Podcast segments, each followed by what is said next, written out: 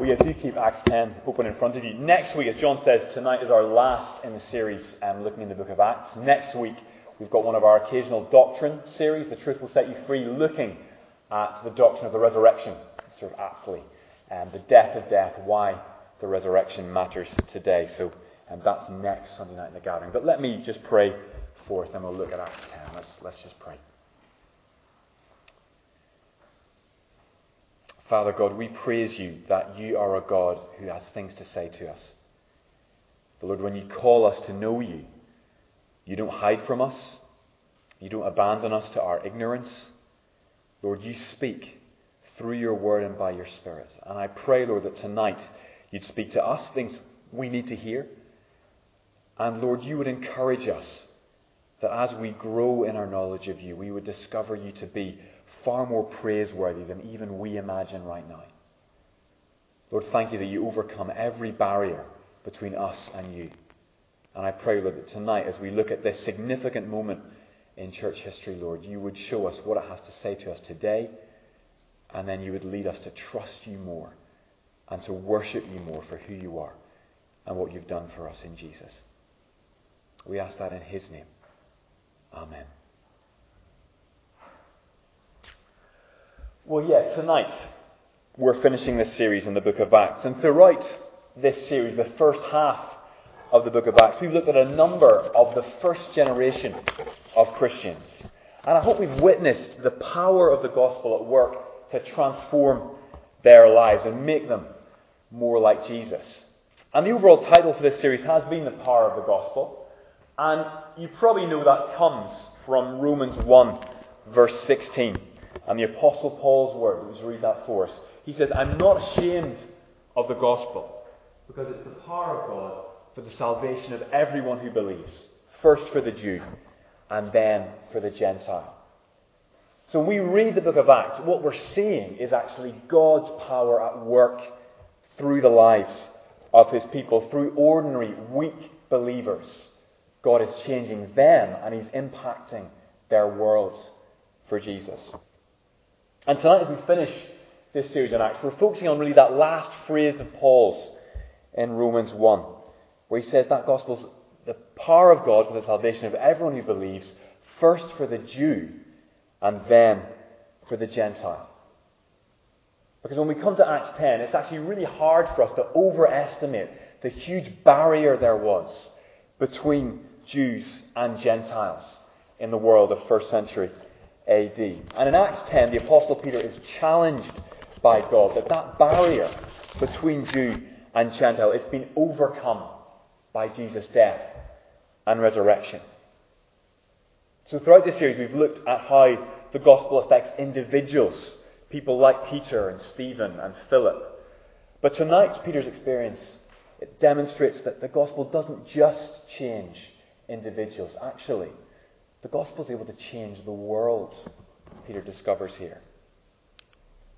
Because the message of Acts ten is that the message of Jesus, crucified, risen and ascended, that has formed a new humanity for God, made up of Jew and Gentile. And every cultural barrier that we erect between one another as human beings, Jesus' death and resurrection can, can knock it down. That we all stand accepted before God if we trust in Jesus, but we all stand accepted solely on that question, not on any other additions we might make to the gospel. So that's what we're looking at tonight, this message of Acts ten, this new humanity that God opens Peter's eyes to.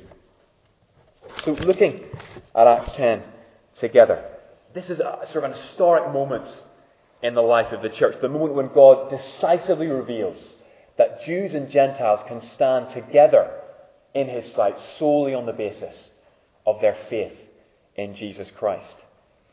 And on one level, that actually shouldn't come as a huge shock to Peter and to us. If we've read the Bible, if we've read the book of Acts, actually there are hints all the way through that that is what God is ultimately going to reveal. If you want to keep your finger in Acts ten and flick to Genesis twelve, one bit of the Old Testament to demonstrate that. Genesis twelve, verses one to three. That's page thirteen in the church Bibles. Because in the Old Testament, really the nation of Israel, it's undeniably they are singled out by God to carry his name into the world. But right from the outset of the Bible, God demonstrates that, that he's actually concerned for the whole earth, not just for Israel. This is Genesis twelve, the call of Abraham. Partly I, I quote this because after Easter at the gathering, we're going to spend a bit of time looking at God's dealings with Abraham. But Genesis twelve, one to three, this is God calling Abraham and his descendants to be his people. Then that last part of verse three, God says, all peoples on earth will be blessed through you. So God says, in calling Abraham and his descendants, God hadn't given up on the rest of the world. No, he intended to bless the nations of the world through Abraham and his descendants. And that's a refrain we see right the way through the Old Testament. And by the time of Acts, it's writ large in the risen Jesus' purposes for his people. I hope we've seen that throughout this series in Acts. So if you want to look back to Acts one, verse eight, Jesus' words to his disciples when he's about to ascend into heaven. He says, you will be my witnesses in Jerusalem and in all Judea and Samaria and to the ends of the earth. And then Acts two, Pentecost, where Jews from every nation under heaven, Luke tells us, heard the message of Jesus in their own language. Then Acts eight, Philip baptized the Ethiopian eunuch. Again, a Gentile is baptized. Then Acts nine, verses fifteen to sixteen, we looked at last week. It's Jesus' words to Ananias concerning Saul, who would later be called Paul. Jesus says to Ananias, this man is my chosen instrument to carry my name before the Gentiles and their kings and before the people of Israel. So in all these moments in Acts, we can see that, that Jesus is preparing his church to make the gospel known to the nations, to the Gentiles. But alongside all those preparations Jesus is making, we actually there's another refrain we see in the book of Acts, and that actually is the slowness, if that's a word, of the early believers to grasp that the gospel in its full implications is for the whole world. So again, Acts one, again in verse six, right at the beginning of our series in Acts, the disciples question of Jesus just before he ascended into heaven. They say, Lord, are you at this time going to restore the kingdom to Israel? Again, even after spending forty days with the risen Jesus, as he opens up the scriptures to them, as he explains to them why it is he had to die and rise again, who he is, what his purposes are, still those first disciples are concerned solely for Israel, for their own nation. And in those opening chapters of Acts, I always wonder if there's an implicit rebuke of the early church in that it takes them so long to go beyond Jerusalem in taking the gospel to Judea and Samaria. In fact, we saw in Acts eight, it takes a wave of persecution following Stephen's death to finally scatter the believers beyond Jerusalem, where, praise God, they, they share the gospel wherever they go. But again, it takes them a long time to see that that's what they should be doing. It takes them a while to get the full implications of Jesus' commission of them in Acts one.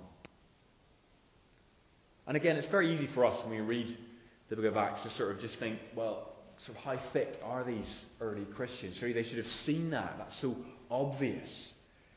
But actually, before we start coming down too hard on the Christians in Acts, before we feel too superior to them, I think we need to acknowledge something, that actually Christians today are not that different in our slowness to grasp the full implications of the gospel. Actually, often we really struggle to apply the gospel in its fullness to our lives and to our place in the world. I've experienced that struggle in my own life. Um, I was brought up in a very conservative Christian culture. In some ways it was a great local church, but that was a church that actually added a lot of requirements to what, how a Christian should live that aren't actually there in the gospel. So I was told that if you're a Christian, you could never drink alcohol. And um, you needed to keep Sunday as the Sabbath. So no work, no television, no nothing. You should be wary of things like the cinema and the theatre. See, it took a long time actually for me to distinguish between what the gospel said and what my, my culture said to me. Actually, those two got very easily mixed. And even today, I'm sure I've got plenty of blind spots on that. And I don't believe I'm alone in that. So often our culture, we get confused what our culture says and what the gospel says. The other extreme of that is people who come from no Christian background at all come to believe in Jesus. And often, again, in practice, it takes a while for their, them to see the, the implications the gospel has for their lifestyle. So again, I know um, a friend of mine working for a church, there's a married couple there. The husband has become a Christian, but it's taken him a long time to realize that the way he has treated his wife has just been unacceptable. He has been so loveless and cold towards her. And it's only gradually he's learning that he has to learn how to be a husband from Jesus, the perfect husband. Or again, just think of new Christians who just go on bitching about the boss or fiddling their expenses or gossiping, because it takes a while to see actually that behavior isn't honoring to Christ. It takes a while for the penny to drop for many of us. It, that's what happened with these believers in Acts, and it happens today for us. But I think the good news of Acts ten is that God is committed to opening our eyes to his purposes for the world and his purposes for our lives. Jesus never abandons us to our ignorance and our prejudice. If we're willing to listen to him, then actually Jesus will change us. And that's what he does in Acts ten. So again, the issue in front of us, as John read to us, I guess clearly came across. This issue of the division between Jew and Gentile, centering around circumcision.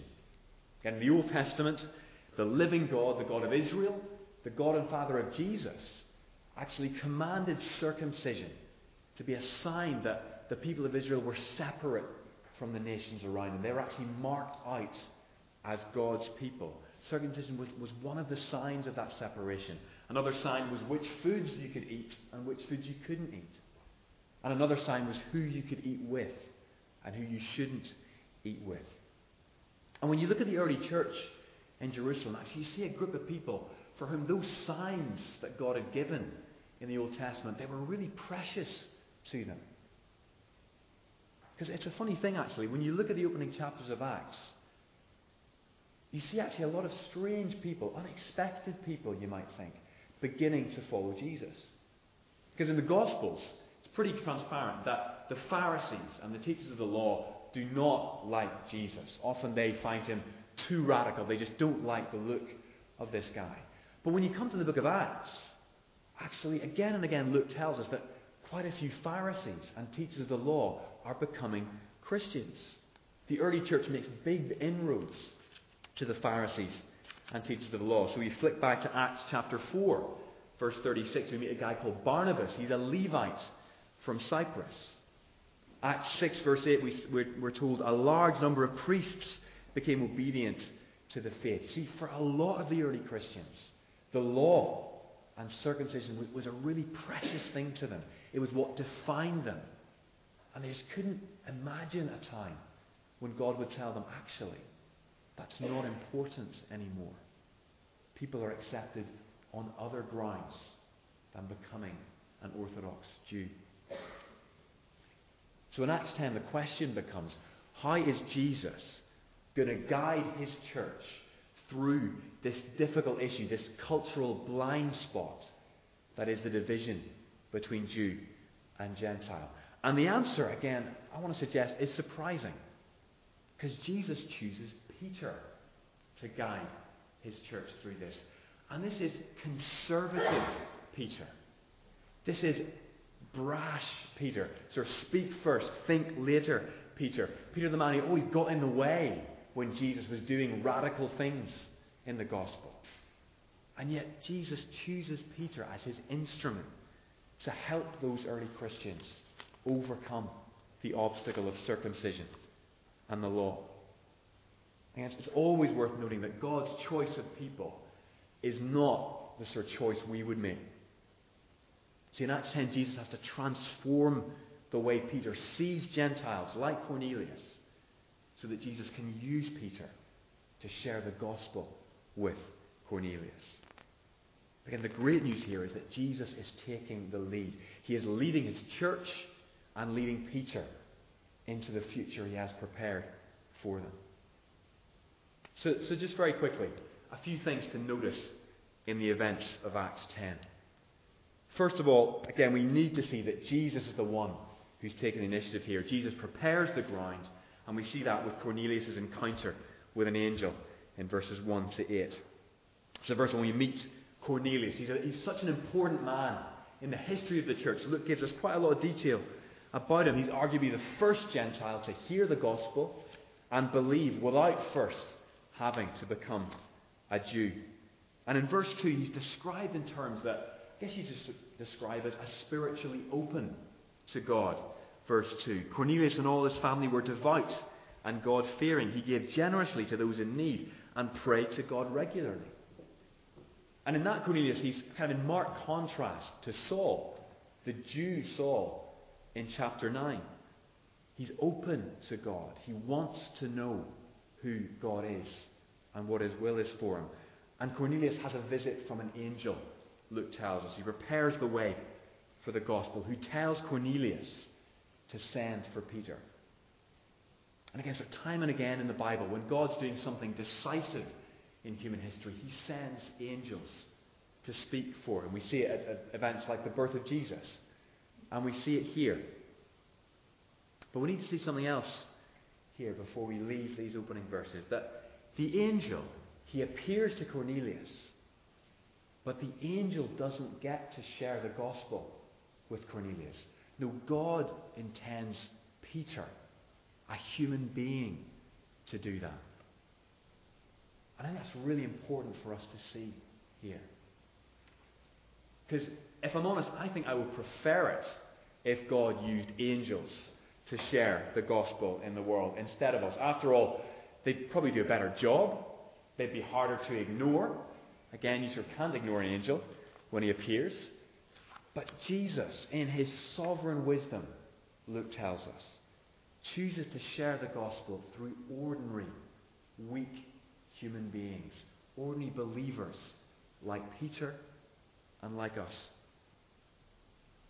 And why does he do that? Well, the rest of the Bible gives us a hint. It, it tells us that because then it is God who receives the glory and not the messenger. Look down for a minute to verses twenty-five to twenty-six of chapter ten, when Peter does meet Cornelius. Cornelius falls at Peter's feet in reverence, and Peter says, "Stand up," he said, "I'm only a man myself." See, Peter says, it's, it's not me. I'm not the one you should be listening to. It is the message that I have that has power. And if you're a Christian here tonight, that applies to you. God has not chosen to use angels to spread the gospel. He has chosen human beings like you. It is an amazing privilege. It's maybe not one you would have chosen yourself, but you can actually thank God for it. And again, if you are a Christian tonight, maybe just for a moment, just think about those individuals, those ordinary, flawed, sinful human beings who shared the gospel with you. Maybe people who just spoke a bit about Jesus to you. Maybe family members. Maybe people from previous churches.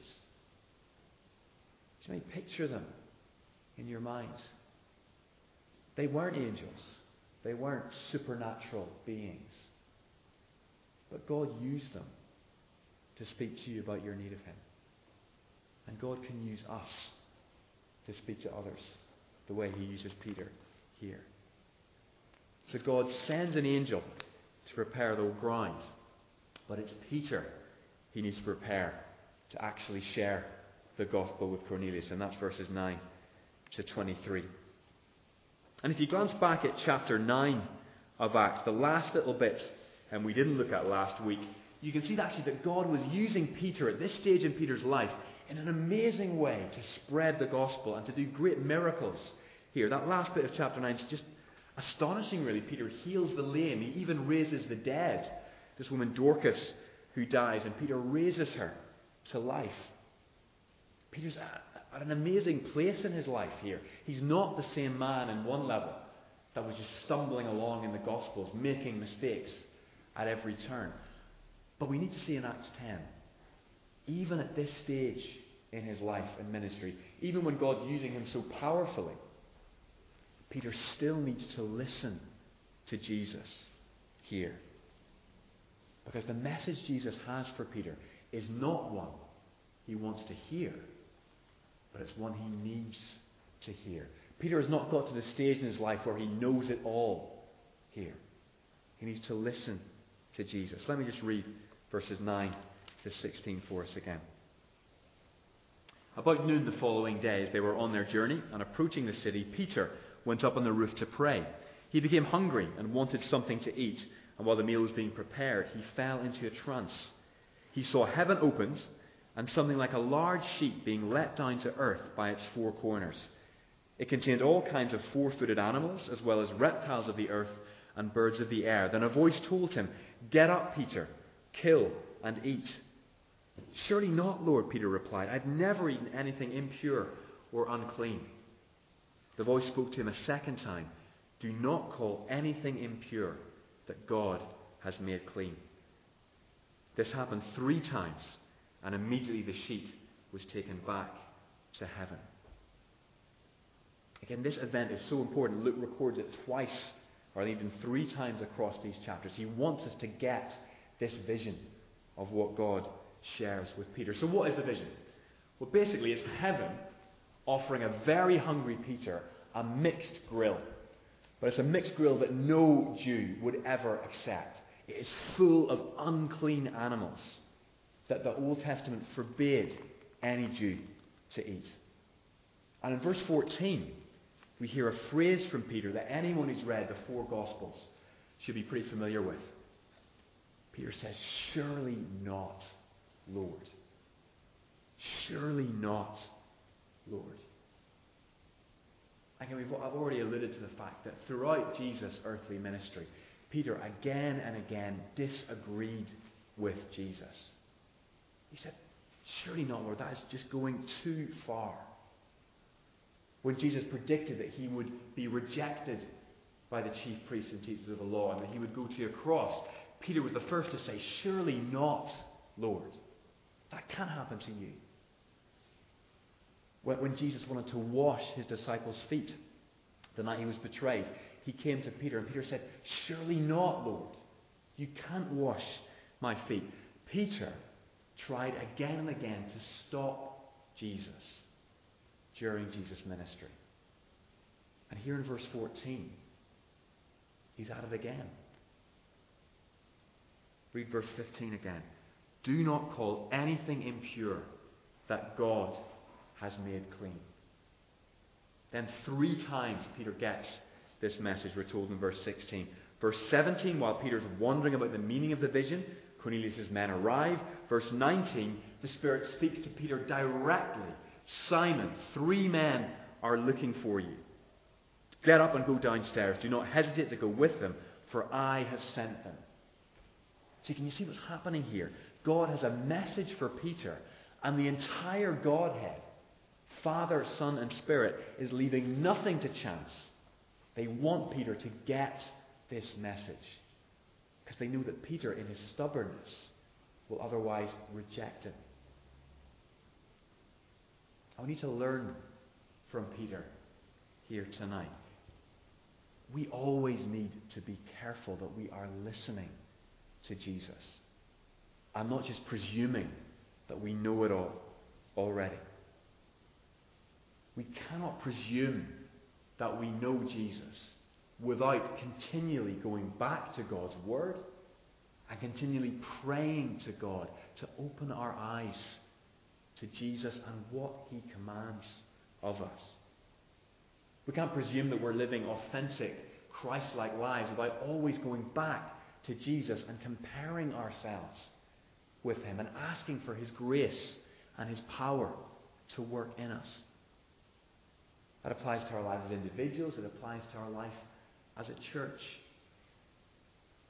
See, in Acts ten, Peter disagrees with Jesus. And Jesus has to put him right. And we cannot be arrogant to the point of saying that we will never disagree with Jesus, or that Jesus might never have to put us right. So in this chapter, I think Peter, he stands as both a rebuke to us, but also an encouragement. Again, the rebuke is clear. Are we guilty in our lives of ever trying to stop Jesus? Do we question Jesus' method in our life? Do we ever protest at the radical nature of what Jesus wants to do in us and through us? Well, if so, we need to listen to Peter here and say, we need to humble ourselves. Don't say, surely not, Lord, straight away. Listen. Listen to what Jesus is saying through his word, by his Spirit. But alongside that, it's undeniable, Peter's actually a great encouragement to us as well, because Jesus never stops teaching Peter, and he never gives up on Peter. In spite of Peter's weakness and stubbornness, Jesus uses him powerfully again and again in the book of Acts. Chapter two is to speak to a huge number of Jews. Chapter eight is to speak to Samaritans, and here is to speak to Gentiles. And that is such an encouragement for us, I think. If Jesus can use Peter in his stubbornness, if he can keep teaching Peter, if he can stick with Peter, then surely he will also stick with us if we keep confessing when we've got it wrong, and if we ask him to enable us to hear his voice. And as Jesus teaches us about himself, about the full implications of knowing him, the result is going to be that we will praise God even more. We're not going to be horrified by the things Jesus has to teach us, because we're actually going to discover that God is even more praiseworthy than we initially thought. Because that's Peter's experience here. We're going to look at verse thirty-four and thirty-five. Peter's with Cornelius and his family here, and he's heard about Cornelius' vision, and Peter began to speak. I now realize how true it is that God does not show favoritism, but accepts men from every nation who fear him and do what is right. Peter's eyes have been opened to God, and God is bigger than he ever thought. God is more gracious than he ever thought. This is Peter. He knew about God's grace. He had denied Jesus three times and yet had been forgiven. And yet here, he suddenly realized he'd, he'd missed something. He'd never realized that God would accept Gentiles in the same way he accepted Peter. And that is an amazing encouragement again to us, that actually, if we humble ourselves and say, Lord Jesus, show me the full implications of knowing you, we're not going to be horrified by that. We're going to see that God is even more praiseworthy than we imagined. And then the last thing from Acts ten before we leave this chapter is, I think, focusing on Cornelius. It's actually right that tonight we focused on Peter, because Peter actually is the centre of this passage. It's Cornelius' conversion, but actually it's Peter we focus on, and the changes that have to happen in him. But we can't leave the chapter without looking at Cornelius here, because he is so eager and open to the gospel here. He and those with him are longing to hear what Peter has to say. And when Peter shares the gospel, the results are remarkable. And Luke wants us to see it, verse forty-four to forty-six. While Peter was still speaking these words, the Holy Spirit came on all who heard the message. The circumcised believers who'd come with Peter were astonished that the gift of the Holy Spirit had been poured out even on the Gentiles, for they heard them speaking in tongues and praising God. Peter and his companions are left in no doubt that Cornelius' conversion is genuine. God knew that if there was the slightest doubt, they might have denied that what God was doing. But actually, this is a huge moment in church history, and God makes it clear what has just happened. The Gentiles are accepted into God's new community. And what effect does that have on us tonight? Well, I think first of all, we just we need to state the obvious. Thank God that Gentiles are accepted now. Again, I can't speak for everyone, but as a Gentile, I am deeply grateful to God that He has accepted me on the basis of just trusting Jesus. And here's the moment where it suddenly becomes clear to Peter and the early Christians. But I think there's another encouragement for us from Cornelius. Because actually, I believe there are Corneliuses in Oxford today. People who are hungry and open to hearing about Jesus. See, often I'm so prepared for hostility and indifference when it comes to living as a Christian, when it comes to that terror you have about sharing your faith. But actually, there are people who want to know Jesus, just as Cornelius does here. And we can ask God to direct us to them and just see God work as they encounter Him. Even last weekend, um, we had a youth weekend away, and a teenager came up to me on the Saturday night, and he wanted to become a Christian. He wanted a right relationship with God. And to be completely honest, I was totally unprepared for that. I'd kind of, we'd been talking about Jesus coming, and we need Him, we need to be forgiven by Him, but I didn't think anyone would actually want to know Him.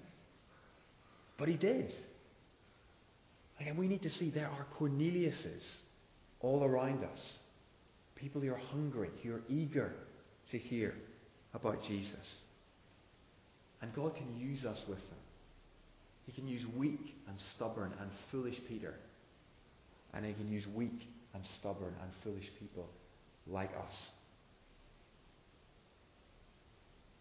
So just as we finish tonight, I want us round our tables to think a bit about some of the implications of Acts ten. There are three reasonably weighty questions, so you might want to choose one to focus on. But just that opening um, phrase from Acts ten, I think it's sort of the key to what Peter discovers about God here. I now realise how true it is that God does not show favouritism, but accepts people from every nation who fear Him and do what is right. And the question for us is, what are the cultural blind spots for us?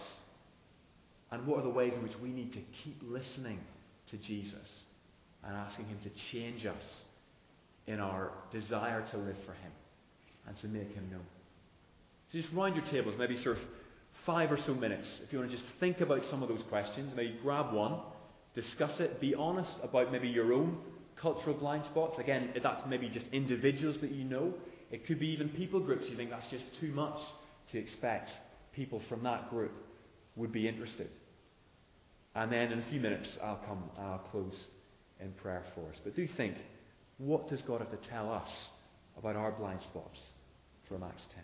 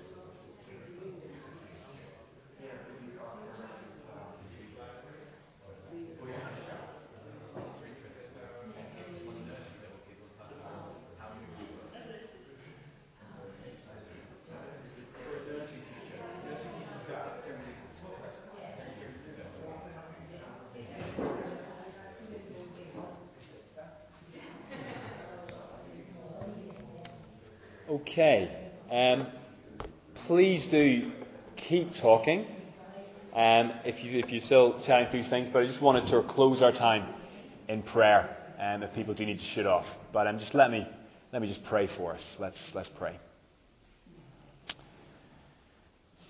Father God, we we come before you tonight just confessing um, how little faith we often have, um, that you are able to overcome barriers that exist in this world. And Lord, how often we are creatures of our own culture rather than men and women who are being changed um, by your gospel and by your Spirit.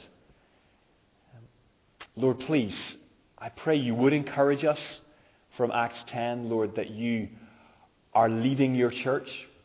And Lord, you have things to say to us, Lord, and we just ask that we would be people who listen to you. And Lord, enable us to see that you are able to do immeasurably more than all we ask or imagine.